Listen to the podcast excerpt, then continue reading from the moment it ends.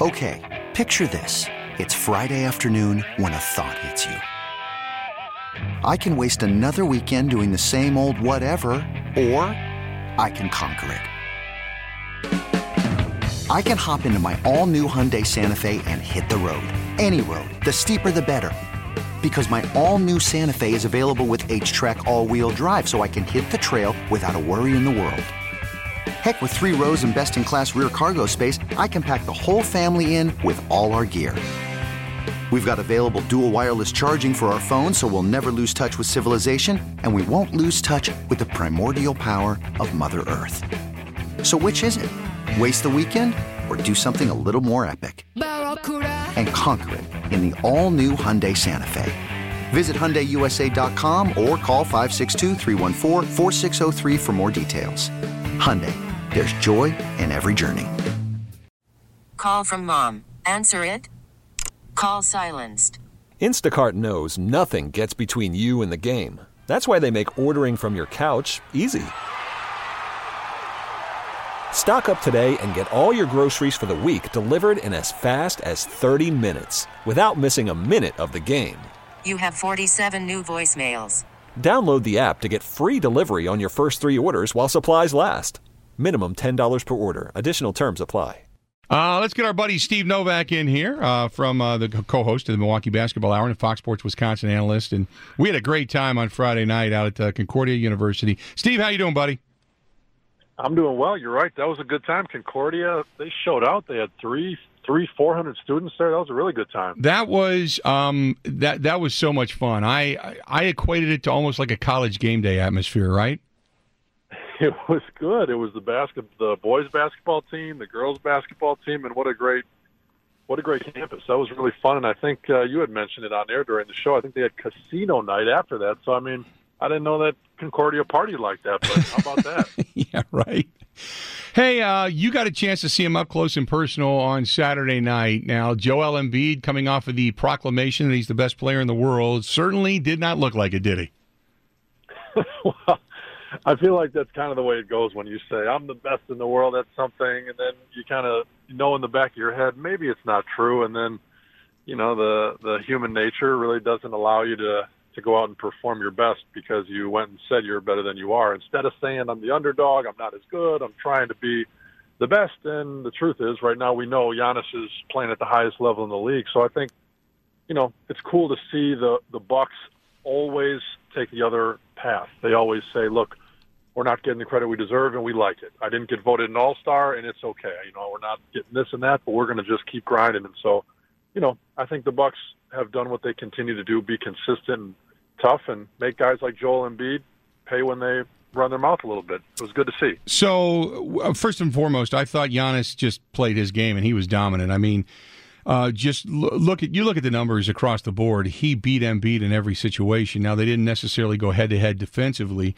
but I thought Giannis played an inside-outside game in which he ended up penetrating, kicking the ball back out. He fed it to a lot of guys. He had great support. In addition to that, it was a team that just – and they were missing shots from the outside for quite a time. I can't remember how many balls I saw go three-quarters of the way down the hoop and bounce back out, especially in that third quarter. What a night for shooting. I mean, they were off, but they still came out firing and still ended up putting a big lead up and ultimately ran away with that thing. No, you're right, and I think you make a really good point, though, about, look, they played really well and they didn't even make all their shots, but they stayed with it. And I think that – really led by Giannis, I feel like you see a guy who has been told, look, you're a terrible three-point shooter. Are you ever going to be able to develop that shot? And he's attacked that part of his game fearlessly. He's not paralyzed by airballing three-pointers. He keeps doing it. He keeps shooting it because he knows it's what his team needs and it's what he needs to do to develop. And so I think, you know, that speaks volumes to this guy's mindset. He airballs free throws. And he doesn't flinch. You know, for a lot of people, it would paralyze them. Somebody gets dunked on. They're like, I'm not going to go up and contest anymore.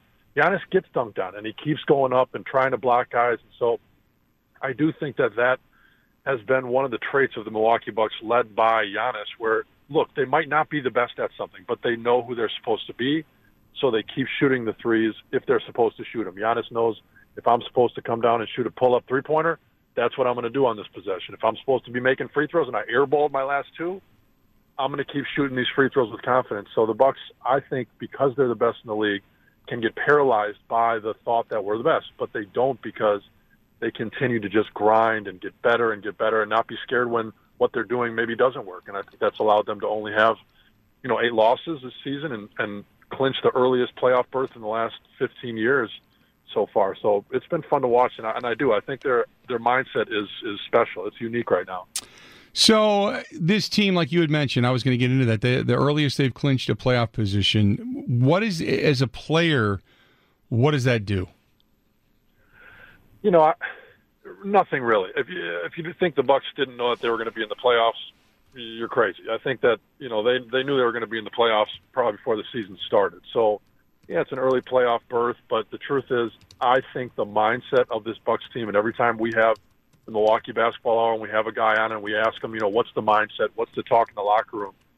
It really is that, look, we know we have the best record. We know we're doing stuff at the highest level in the league in so many categories, but we were at a really high level last year, and we lost 4 straight games to Toronto in the Eastern Conference Finals, and we're madmen on making sure that doesn't happen again. And I think you see that. There's no distraction. There's no selfishness. There's no anything negative going on. They understand that no matter how good the stats and the numbers look, they have to be sure they can beat every team they play in the playoffs no matter what's thrown at them. And so I think they have this fear that, although we're great, there might be something out there that can be in Achilles' heel. So they just continue to work. And so I think that the playoff berth is meaningless in the fact that they were going to make the playoffs, but I also think that, this is a team that understands the playoffs are a different animal. The matchups are going to be just like they were last year, where something's going to get thrown at them that's crazy, and they're going to have to figure it out, and they're bent on making sure nobody can stop them this year. I want to go back to the game the other night, because when the Bucks ended up knocking off the 76ers, at the end of that game, Giannis is getting a little bit of a breather. You got Middleton's getting a little bit of a breather. Giannis, obviously, with a big night with 31 points and deserved it. But you got a guy like Robin Lopez coming off the bench and dropping 12. Pat Connaughton comes in and gets some quality minutes. DiVincenzo hits a couple of big buckets. Right now, it seems like there's a contribution coming from everybody. If you're going to say, really, when you get into the postseason, do you stick with the 8, 9, 10, 11, 12 deep? Or do you then become an 8-man rotation team? I think you saw last year that the way the Bucks played in the regular season, the rotations and the impact that guys had, it rolled right into the playoffs. And, the thought was, can the Bucks continue to play 12 guys and be successful? I mean, most teams are playing, 8, maybe 9 guys once the playoffs come. But I do think that Coach Bud, Coach Popovich, there's a few other teams out there that they do get the most out of so many guys, not just 2 or 3. You look at Coach Bud's teams when he was in Atlanta. You look at Coach Bud's team right now and last season.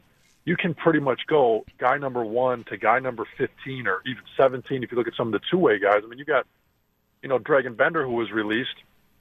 He was playing well for the Milwaukee Bucks. I mean, that's the truth. He was let go, and he was playing really well. So I think that it's a huge credit to Coach Bud's system and the leadership of Giannis to get everybody in line and be able to have everybody successful. And so I don't expect there to be a huge cutback in guys impacting the game. Maybe in guys' minutes might change a little bit because the playoffs are going to be, where you're going to play your starters a little heavier minutes. But I don't expect to see guys buried because, there's guys that are capable and they've proved themselves, and Coach Bud trusts them. And I think, truthfully, that's why this team is uniquely better than a lot of teams, because they've got so many guys playing significant minutes. A lot of times when you see guys with good shooting percentages, it's because they have their legs under them. I tell you what, I don't know what to explain out of Philadelphia, but the Bucks shot 52.7% the other night against Philadelphia. Philadelphia only shot 35%. To me, it seemed like the Bucks had a better step, had a better pep. They played both ends of the floor. I still, for a team that shoots as well as they do and the numbers that they put up, the emphasis defensively speaking is just, it's still mind-boggling to me that this team still goes down and plays a much better brand of basketball on the defensive end of the court than a lot of teams do. They certainly do. And in the games when you see the Bucks clicking defensively and getting stops, and I think back to that Philly game on Christmas when, look, the Bucks, we know they're the number 1 defensive team they have been all year.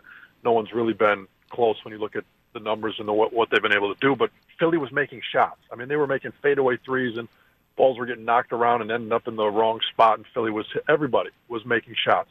And so, look, there can still be games like that, but this Bucks team on a long-term basis, on a look, call it a seven-game series basis, has been so good defensively when you're talking about manning up, man-on-man, Wesley Matthews, Eric Bledsoe, Giannis, Robin Lopez, guys just that can individually do it, that when you plug in those individual guys that are that capable, and then you talk about them guarding as a team unit, they're elite. And that's why this team has been number one all year, and that's what they hang their hat on. I mean, they're looking to have multiple guys be first-team All-NBA defense. They got multiple guys that could be Defensive Player of the Year with Giannis, with Brook Lopez.